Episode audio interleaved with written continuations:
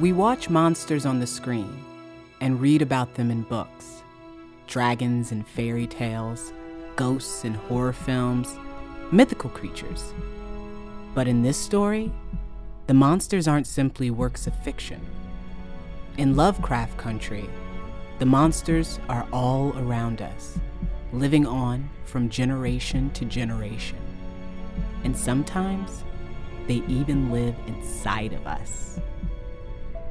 Um, Ashley, is that really how you're going to talk for this whole podcast? You know, I thought, given the fact that it was a horror podcast, that the voice was right. I Uh-huh. understand that maybe we should change it up a little bit. Maybe, maybe. Hi, I'm Ashley C. Ford, writer and podcast host. And I'm Shannon Houston, a writer on the series. We are the hosts of Lovecraft Country Radio, the official Lovecraft Country podcast from HBO. So, I'm someone who's obsessed with horror and literature and black culture.